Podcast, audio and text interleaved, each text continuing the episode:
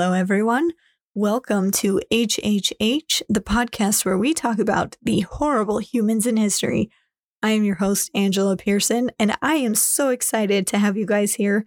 This is my first ever podcast. I have never made a podcast before, so your patience is requested, but I'm excited to get this started because I actually studied history. I have a master's degree in history, and I also studied psychology. I have a bachelor's de- degree in psychology. And I love reading about the crazy stories in history where you read them and you're like, there is no possible way that that is real. Well, I'm going to tell you, it's real. And we're going to talk about every single one of those. So, this podcast, like I said, is about the horrible humans in history, all those people that, you know, you've heard folk tales of or you've never heard of, but have done horrible, awful things throughout history. So, we're going to talk about that. You guys should stick around. We're going to release an episode once a week, every week. So, come back, learn about all these new people that are just wretched human beings. Today, because this is our first ever episode, we are going to do someone very special because we're calling the podcast HHH, we are going to obviously start with H.H. Holmes. If you have never ever heard of H.H. Holmes, you are in for a treat. He is the first known serial killer in the United States. And we're going to dive into what made him such a horrible human in history. And I'm really excited to talk about him because he confessed to up to 27 murders, but people believe he actually murdered close to 200 people. And if you've never heard of the Murder Castle, buckle up. It's going to be a wild ride. So stay tuned and join us here on HHH.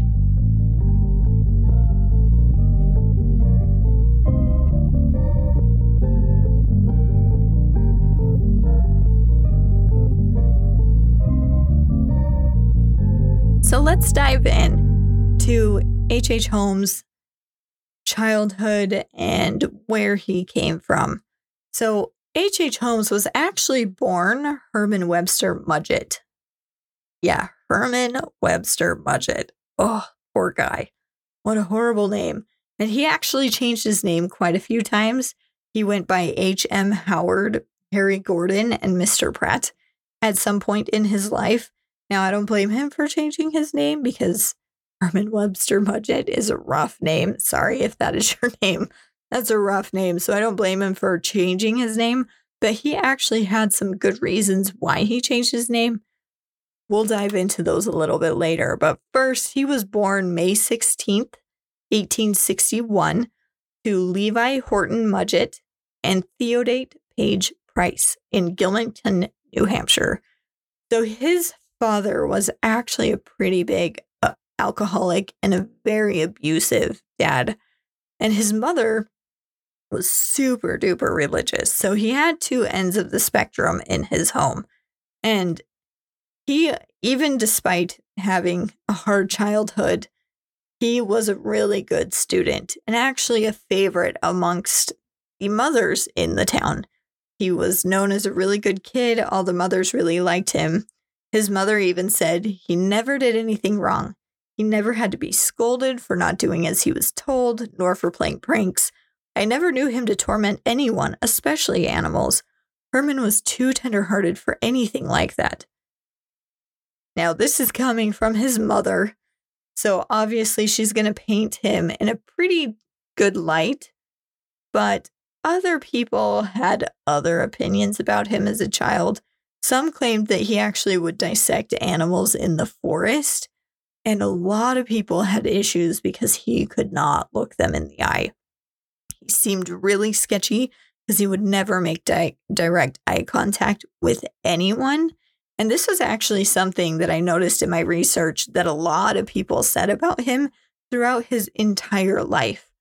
But, fun fact, he was actually diagnosed with strab strabismus, strabismus, I think is how you say it, or being cross eyed in his left eye.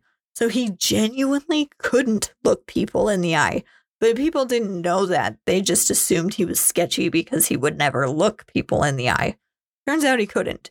But it probably was good that he seemed a little sketchy, and we'll figure out a little bit more why. But Herman Webster Mudgett, or H.H. Holmes, was actually bullied quite a bit in school. And one day, the town doctor actually had received a new skeleton for his office. Now, this skeleton wasn't like the skeletons that we have nowadays. Nowadays, they're made out of plastic, but this skeleton was a real human skeleton. So these bullies one day decided to pull a prank on H.H. H. Holmes and lock him in the closet with the skeleton. Now, a lot of people believe that this is what actually triggered H.H. H. Holmes' fascination with death and dying and the body because he did end up going to med school to learn more about the human body.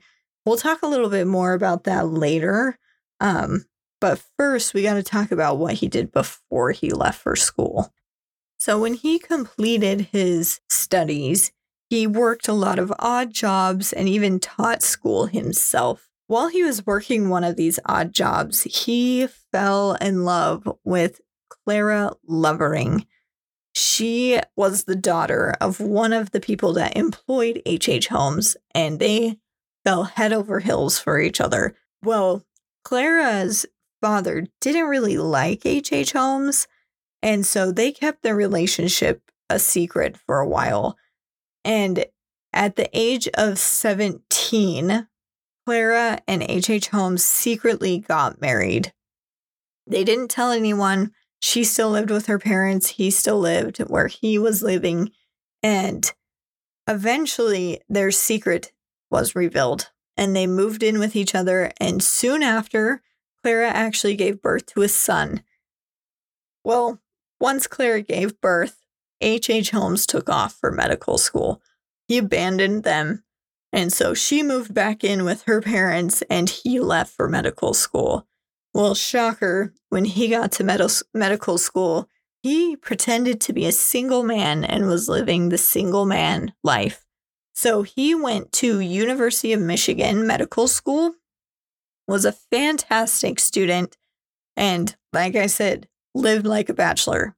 He hung out with lots of different ladies. His favorite class, this is going to come as no surprise to anyone, was the cadaver labs. He loved being able to dissect people and look at what they looked like on the inside. In fact, there's a story that he he was living in an apartment with other members of his class. And one day, the housekeeper, well, the lady who he was renting from, was trying to do some tidying and went up to his room and smelled this awful, awful smell coming from his bedroom. When she went into his room, she discovered a child's cadaver. So H.H. H. Holmes had actually stolen a child's cadaver from his school and brought it home so he could dissect it by himself.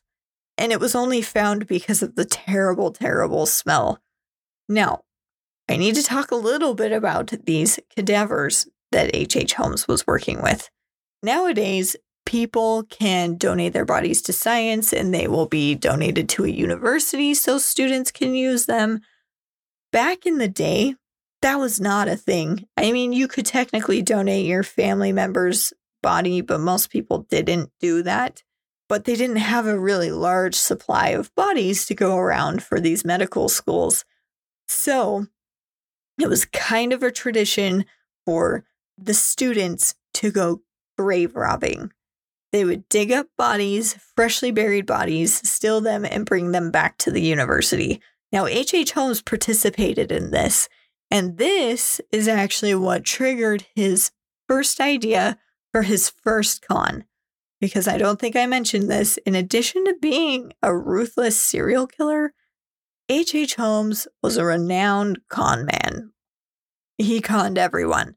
So, him graving, grave robbing was the first time he came up with his first scheme. And we'll talk a little bit about this scheme. It's it, it will come back to haunt him basically.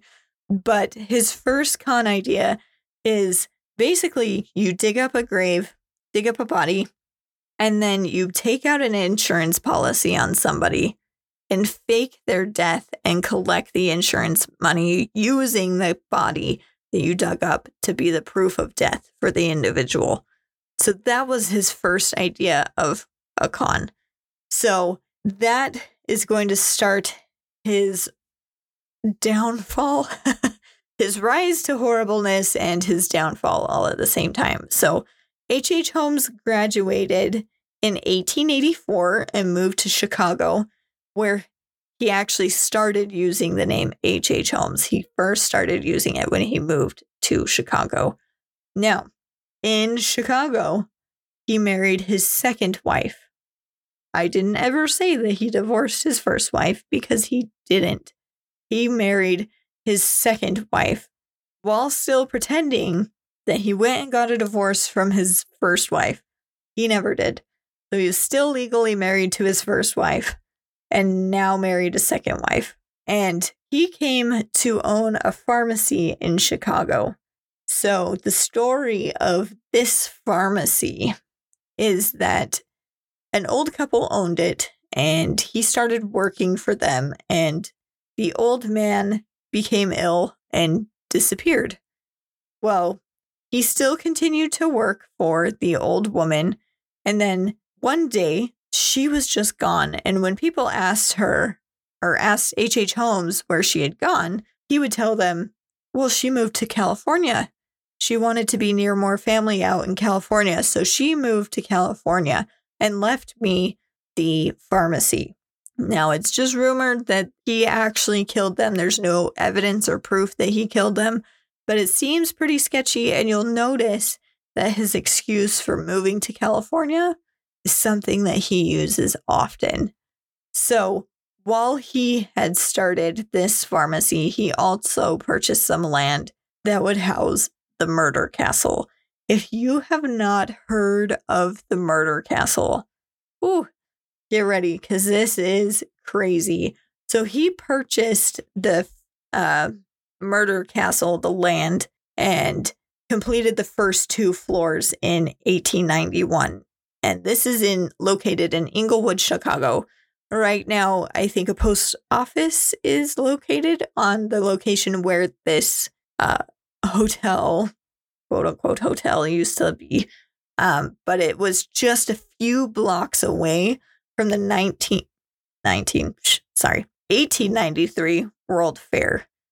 And he didn't know this was coming, but it was a very convenient location for him because what he would do is he would hire and then fire contractors. He only would give them bits and pieces of the plans of his hotel and what he was planning on doing with it. So they would start completing one area of the hotel and he would fire them. Now, a lot of people think the reason why he did this was to avoid paying them because if they never really actually finished the job, he didn't have to pay them.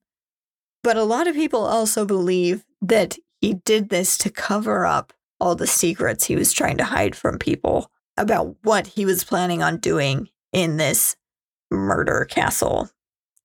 I think it's a combination of both. I think he genuinely didn't want to pay for anything because he always tried to get out of paying for anything and weaseled his way out of it. So I think that is a very good assumption. But I also believe that he was trying to hide things in the hotel. Because when I tell you the things that are in the hotel, you will agree with that as well. So when he was setting up his hotel, these are just some of the things that he included. First, he had chutes that led from every single floor straight down to the basement, including the third floor once that was built. So there was a, it was a three story hotel with chutes leading uh, straight to the basement. There were secret stel- stairwells throughout the hotel. He soundproofed rooms so you couldn't hear what was going on in them. He also had pipes that were piping into rooms that could fill rooms with gas to poison people. There were trap doors. The hallways were purposely disorienting so people would get lost easier. There was a room that held a large vault that was big enough to fit a person inside of it. He even had peepholes in the doors. And in the basement, ooh, the basement's the worst part. He had a large furnace in there that was large enough to fit a human body. Now, he claimed that that was for glass blowing, a hobby that he was trying to make money off of, but he never blew any glass or sold any of the glass or anything like that.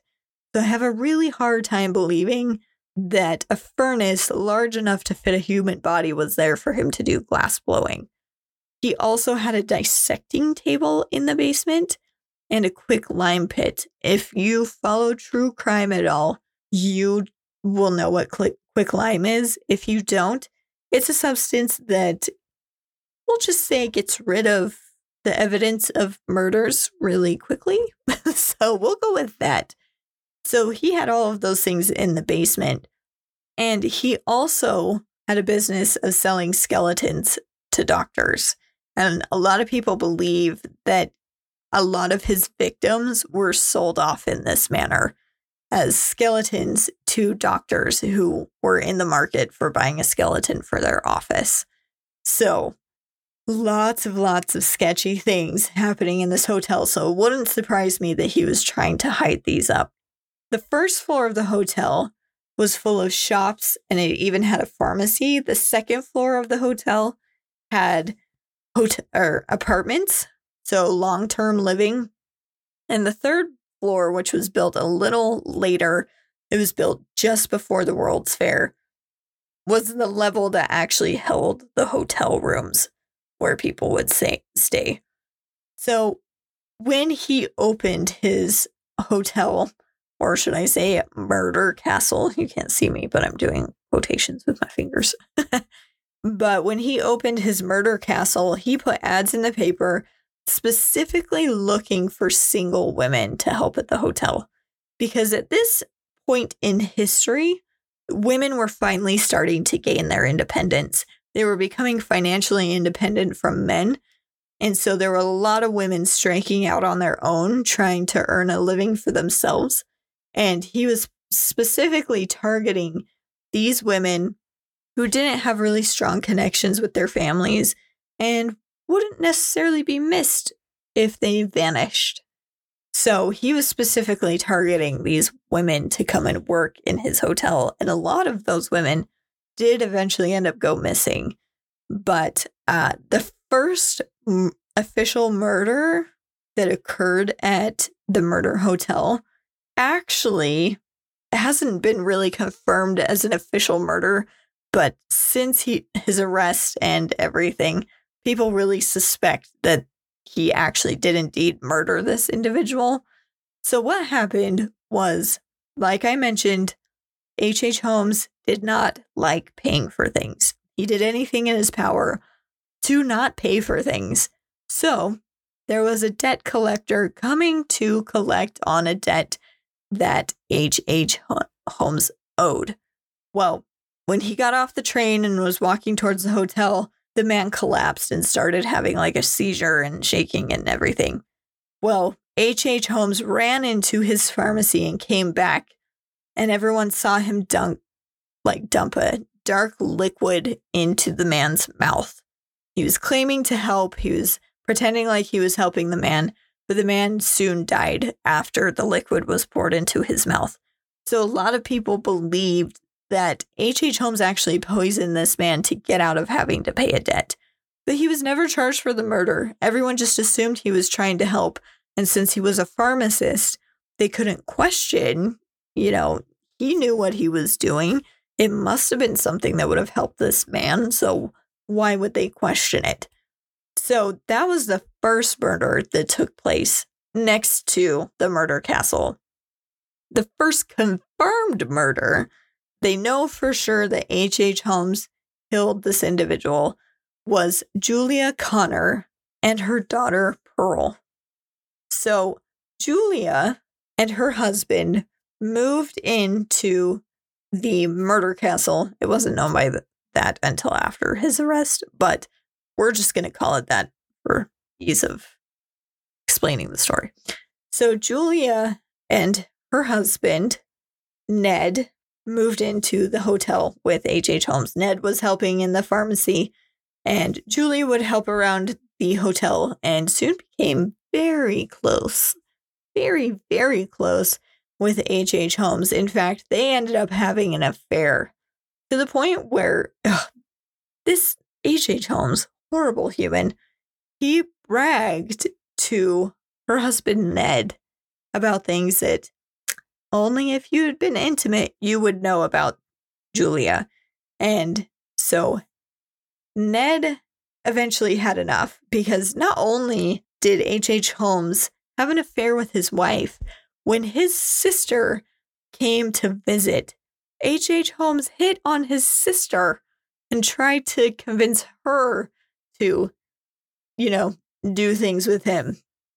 So not only did he steal Ned's wife, he was trying to hit on his sister, and he had had enough. So Ned left. Ned divorced Julia and left Julia and his daughter Pearl. Well, he decided he wanted to come back to get Pearl, and when he arrived, Julia and Pearl were nowhere to be found. And H.H. H. Holmes pretended to be concerned, even was like, you know what, I'll send out a search party, we'll figure out where they went. And eventually he said, you know what, actually, she got remarried and moved out to California. Like I said, his favorite alibi. She uh, she remarried and moved to California. And Ned didn't necessarily believe it, but he had to because he had no other way to contact his daughter, had no way to contact his ex wife. So he just kind of let it drop because he didn't know what else to do. Well, H.H. Holmes later confessed that Julia had actually died in an abortion attempt. So she had gotten pregnant while they were having an affair and they didn't want to have that baby. So H.H. Holmes tried to perform a, uh, an abortion on Julia and it ended up killing her. And then he decided he also had to kill little little Pearl because she was a loose end and he just could not deal with that. So he ended up killing her too. And the police actually ended up finding bones of a young girl in the basement of the castle. So they're very confident that H.H. Holmes killed both of those ladies. Now, his next victim was Emmeline Cigrand. She was hired as a stenographer for H.H. H. Holmes. And shocker, or should I say not so shocking, she became Holmes's mistress. She was by him all the time and was very relied upon by H.H. H. Holmes. She became indispensable. And she confessed to H.H. H. Holmes that she had actually met another man and was going to get married. H.H. H. Holmes could not have that. She was what he relied on, and he could not handle that. So he actually locked her in a large vault forced her to write a letter to her fiance saying that she had run away with H.H. H. Holmes and not to come looking for her because she was happy and they had run away together. And it's believed that he pumped the vault full of gas to kill her. There are even rumors that the police found boot marks on the inside of the vault where she was kicking to try and get out of the vault to try and get him to open the door. So Emmeline was the second of the confirmed victims of H.H. H. Holmes. Now, the third victim, victims, I should say, were the Williams sisters and potentially their brother. There's no way to fully confirm that he killed their brother, but it is strongly believed that he traveled out to Chicago, or not Chicago, he's in Chicago, traveled out to Colorado and killed their brother. So the Williams sisters are Minnie and Nina Williams. Minnie met H.H. H. Holmes first, and obviously was another one of his mistresses. But she actually believed that she was married to H.H. H. Holmes. Now, remind you, he is already married to two other women. This is the third one that thinks she is married to H.H. H. Holmes. So they did everything together. And she even convinced her sister, Nina, to come to Chicago because H.H. H. Holmes was so amazing. It was such a great life. It was a, it was fantastic. She needed to be there. Well, Minnie and Nina were going to inherit a lot of money and a lot of land when their relative died. So H.H. H. Holmes saw this as an opportunity. People always saw Minnie and Holmes together until she suddenly vanished. She stopped being where he was. And this is why they believe that he actually went out and killed their brother because he wanted to claim the land and the uh, wealth that was going to be put upon them once their family member died because they died pretty well. They disappeared pretty soon after that family member died and they were to inherit that money. And the land that he inherited from the Williams sister actually is where he built a second murder castle.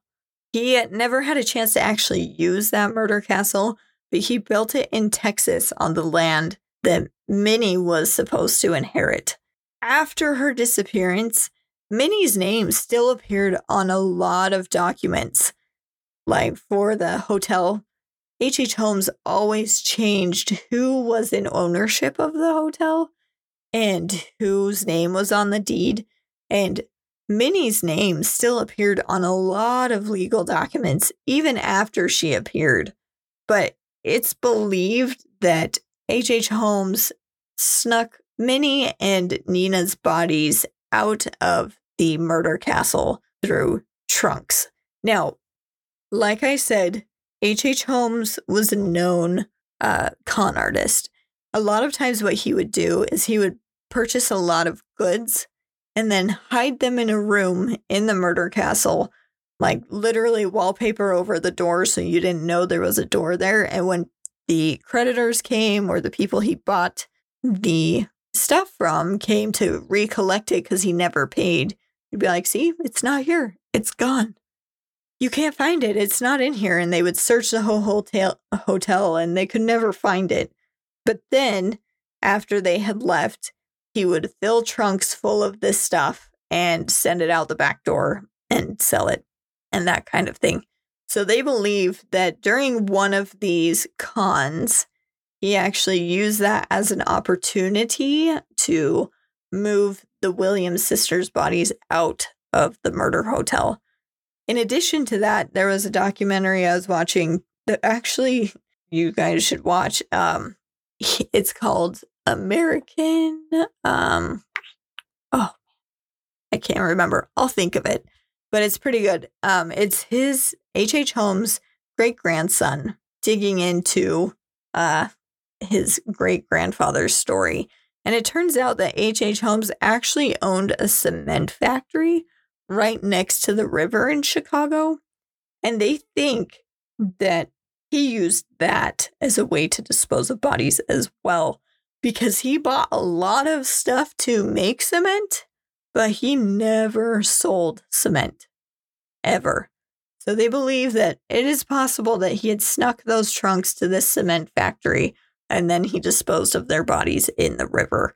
There's evidence that that is probably the case, but there's no way to fully confirm that. Oh, American Ripper.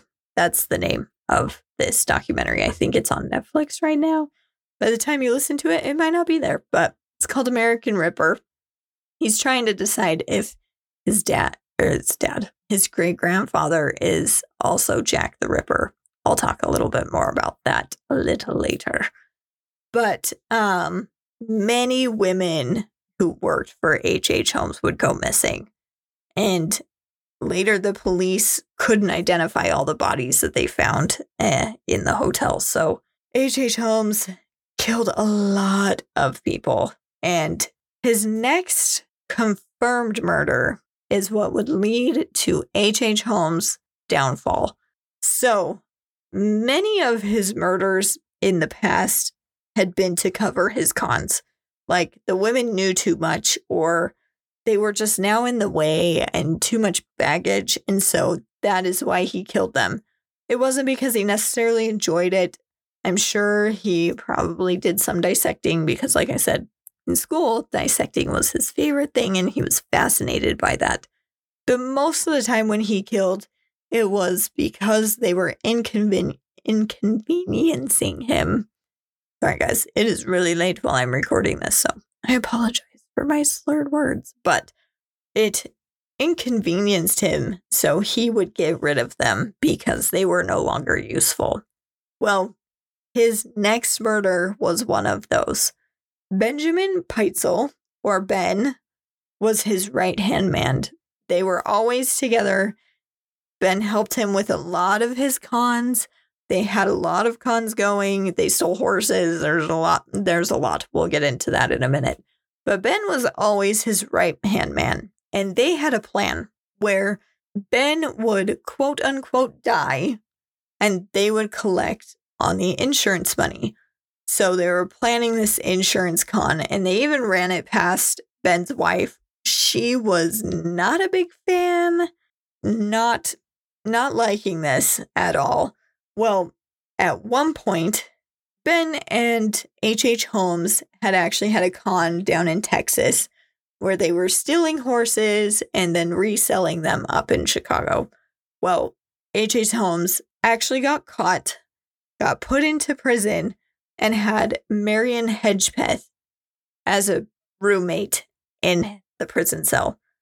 This is very important because H.H. H. Holmes told Hedgepeth about the con to get money for Ben Pitezel's death, quote unquote death. And he asked, Do you want in on this? Would you like to join this con? We'll we'll pull you in. And Hedgepeth was like, um, yeah. Yeah, obviously I want money. so that happened.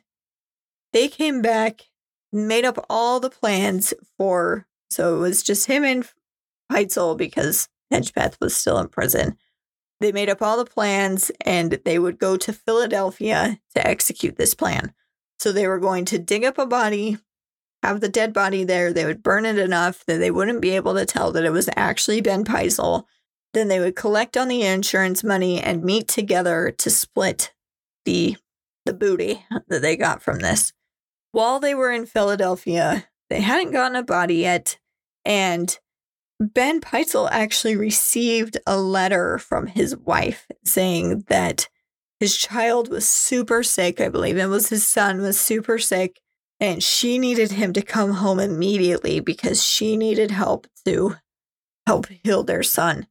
And Pitezel, of course, is like, yeah, sorry, we gotta put, we gotta delay this. I can't do this right now. I need to go help my wife. We can do it once I'm done with that. Well, H.H. H. Holmes did not like this because they had been planning this for a really long time and it was finally about to happen and Pitezel was backing out on him.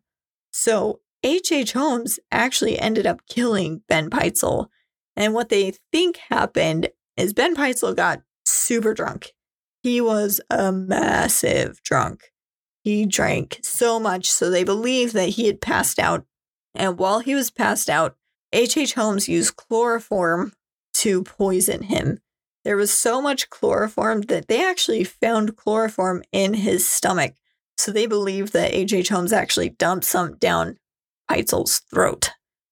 And this was after the autopsy, because at first they genuinely did believe it was an accident because when the police found the, the body, which is a crazy story, I'll tell you in a second, but when they found it, it looked like an accident. So H.H. H. Holmes kills Ben Pitezel with chloroform. Then he tries to make it look like an accident. So he kind of burns his skin a little bit, makes it look like this thing exploded, and that's what killed him. what H.H. H. Holmes had not known is that Ben Pitezel, so they did this in what looked like an official business. And Ben Pitezel had been talking to this gentleman who was looking for a job and wanted a job at their business.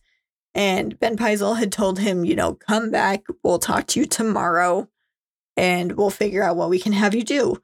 Well, this man came back the first day, knocked on the door, no one answered, a little confused, so he went away. Came back the next day, kind of walked in, looked around a little bit, didn't hear anything. On the third day, he came back and noticed that the door was cracked up to the apartment that was above the store. So he walked up there and he is the one who found Ben Pitezel's body. Now, H.H. H. Holmes didn't think that his body would be found that soon. He didn't know that Pitezel had been talking to this gentleman, so he didn't think anyone would find the body for at least a week or so. So H.H. H. Holmes had fled, went back to Chicago. He told Mrs. Pitezel that they needed someone to come and identify the body because at that point, by the time he made it back to Chicago, they had let her know that he had passed away and they needed to identify the body to be able to collect insurance. Well, because her son was sick, she could not leave. Their oldest couldn't leave, so Mrs. Pitezel, because she was she was also ill at this time, she sent her 14-year-old daughter Alice with H.H. H. Holmes to go and identify the body. Can you imagine as a 14 year old, his body is decaying, it has been burned, it's been mutilated, and she has to go and identify this body with H.H. Holmes. So Mrs. Pitezel puts Alice in Holmes's care. Soon, Mrs. Pitezel would also send her other children, Nellie and Howard, with H.H. H. Holmes because he claimed, you know, we've identified the body, just send the kids, we'll meet. And so he picked up the kids and she was going to plan on meeting him somewhere to get this money, believing her husband probably was still alive because she knew about the con. She still thought it was a scam. That's why she sent her children with him. Well, H.H. H. Holmes decided to keep the kids separated from their mother so they wouldn't be able to tell the truth that in fact, their dad and her husband was actually dead and he had killed them. So H.H. H. Holmes ended up killing all of the Pitezel children. He first killed Howard because he just genuinely got annoyed. He was crying all the time and wanted to go home and was throwing fits, and he had just had enough. So he ended up killing Howard first and tried burning the body.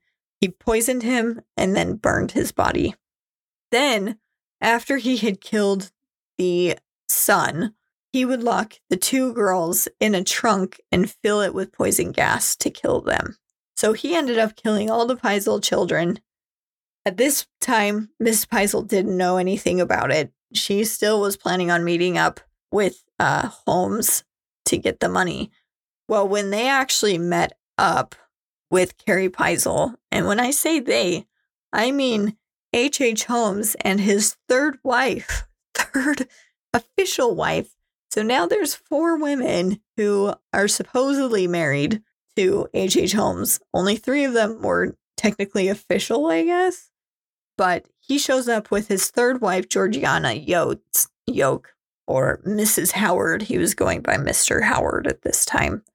And Carrie's like, Well, where are my children? And Carrie uh, Georgiana actually was like, What children? I don't know what you're talking about. There have never been any children. And Carrie Pitezel's like, I need to know where my children are. And H.H. H. Holmes claims, you know, they're safe, they're fine. Well, what H.H. H. Holmes doesn't know at this point in time is remember, he was in prison for stealing horses and asked a certain someone if he wanted to be a part of the scam well, Marion Hedgepeth held a grudge because he knew about the scam. He wanted to be part of the scam and then found out that H.H. H. Holmes had left him out of the scam. So, what did Marion Hedgepeth do? He went to the police and told them about the scam because he heard about the death of Pitezel. So he went to the police and said, Hey, you know what? This is supposed to be a scam, and H.H. H. Holmes did it. So on November 1894 in Boston, the police were able to track H.H. H. Holmes down. Now, it was the Pinkerton National Detective Agency that was able to track him down, and they had followed him for quite some time. Um, he was charged with the death of Benjamin Pitezel. and on May 7th, 1896, he was hung and found guilty of killing Ben Pitezel.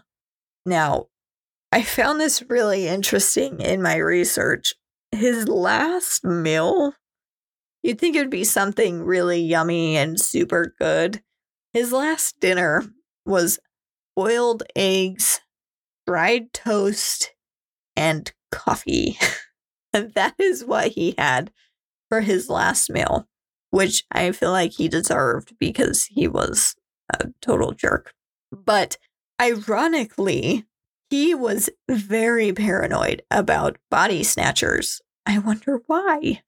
So he was very, very paranoid about this because he knew that someone would want to come and steal his body. So he requested that his body be buried in cement so no one would be able to steal his body.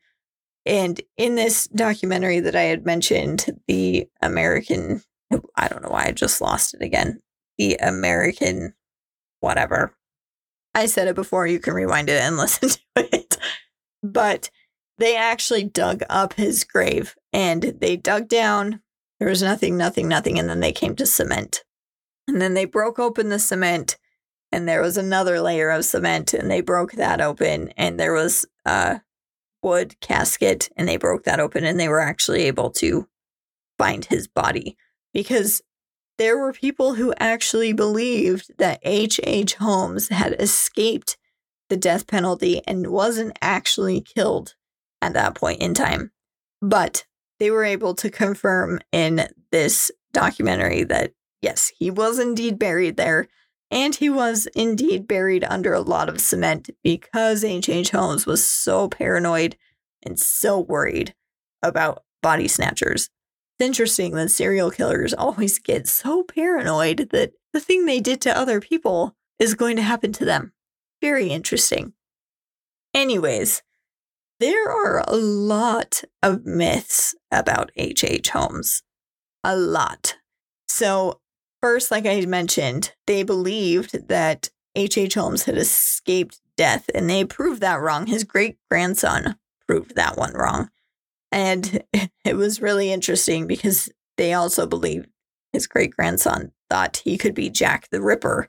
And some of that information is pretty compelling. It's possible because there is a gap in H.H. Holmes' timeline where Jack the Ripper was pretty prolific in Europe. And then when he came back to the United States or wherever his records started up, that's when Jack the Ripper kind of disappeared. But H.H. Holmes has a pretty solid paper trail because of all the cons that he pulled throughout his life. So we can pretty much track his footsteps based off of the lawsuits that were filed against him, guys, there were so many. He was always being sued and always being taken to court. It is insane how many cons he tried to pull and he wasn't super successful, but he never had to pay them back because he would just ignore it basically. But we have that pretty solid paper trail until that little gap. So, kind of interesting. I do recommend you watch it, American Ripper. Again, I keep plugging it. It's just really interesting but there was there's a lot of other information like H.H. H. Holmes, for example, himself was a huge liar. Huge liar. In fact, when he was being hung, like on on death's doorstep, he was telling lies about how many people he actually killed. He was over exaggerating it, trying to make it sound like he was way worse than he was, but we genuinely don't know how many people he actually has killed because there was no way to actually track who disappeared and who didn't. Because in his own biography, there were people that he claimed that he had killed that were later found alive and well. somewhere else. But there was a lot of other people that just vanished and were nowhere to be found. So he lied about so many things. I don't think he could even help it. He just lied incessantly. We don't really know what the truth is and what the lies are because even with the murder castle, the press just blew it out of proportion because at that point, you got to sell papers, right? So they made a lot of claims about the murder castle that may or may not be true, and we don't really have a way to verify it. So, with that context in mind, H.H. Holmes has become kind of a myth and a legend because there's so much mystery and and intrigue in his story because we don't know the full truth. But people are still so obsessed with this story and the mystery that surrounds the story that we just keep coming back to it.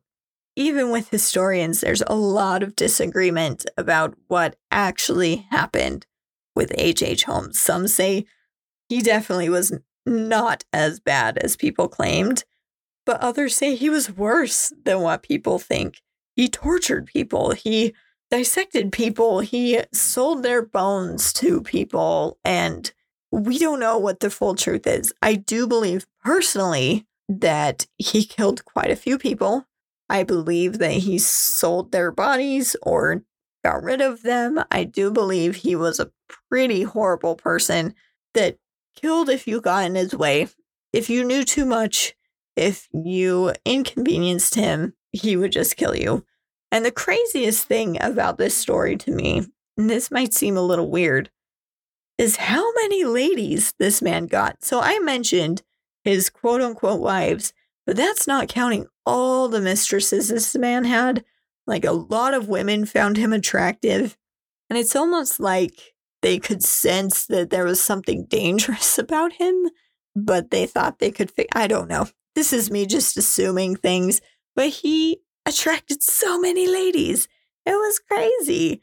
And a lot of them just vanished when they no longer were useful to him. So, this story, like I said, full of crazy twists, turns, all kinds of stuff. So, H.H. H. Holmes for this week is our horrible human in history.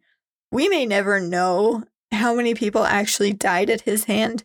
We might not ever get that information.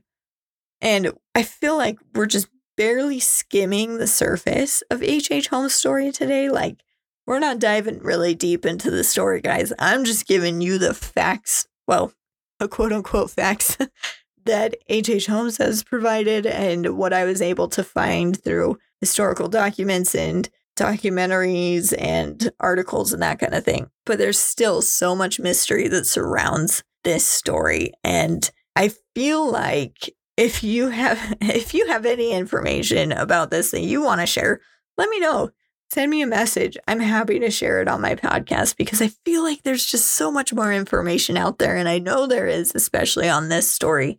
So feel free to let me know. Also, let me know if there's other horrible humans that you want to hear about. I want to get your guys' feedback. If there's someone that you want to hear about, I will do the research and I will tell the story. So let me know. So thanks for joining me on this first ever podcast of HHH. I hope you en- enjoyed this story about H.H. H. Holmes and the horrible things that he has done. Join me next time. We're going to be talking about a nurse, someone that everyone should be able to trust, but she delivers death.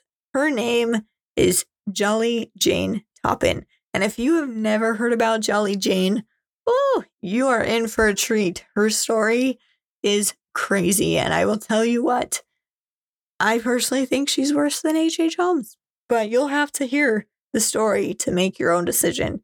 So tune in next time. Like I said, we will be doing a podcast once a week. Um, so make sure you join us when we talk about the nurse who should have been healing people was actually the angel of death. So join us next time. I hope you enjoyed this episode of HHH or horrible humans in history. See you guys next time. Bye.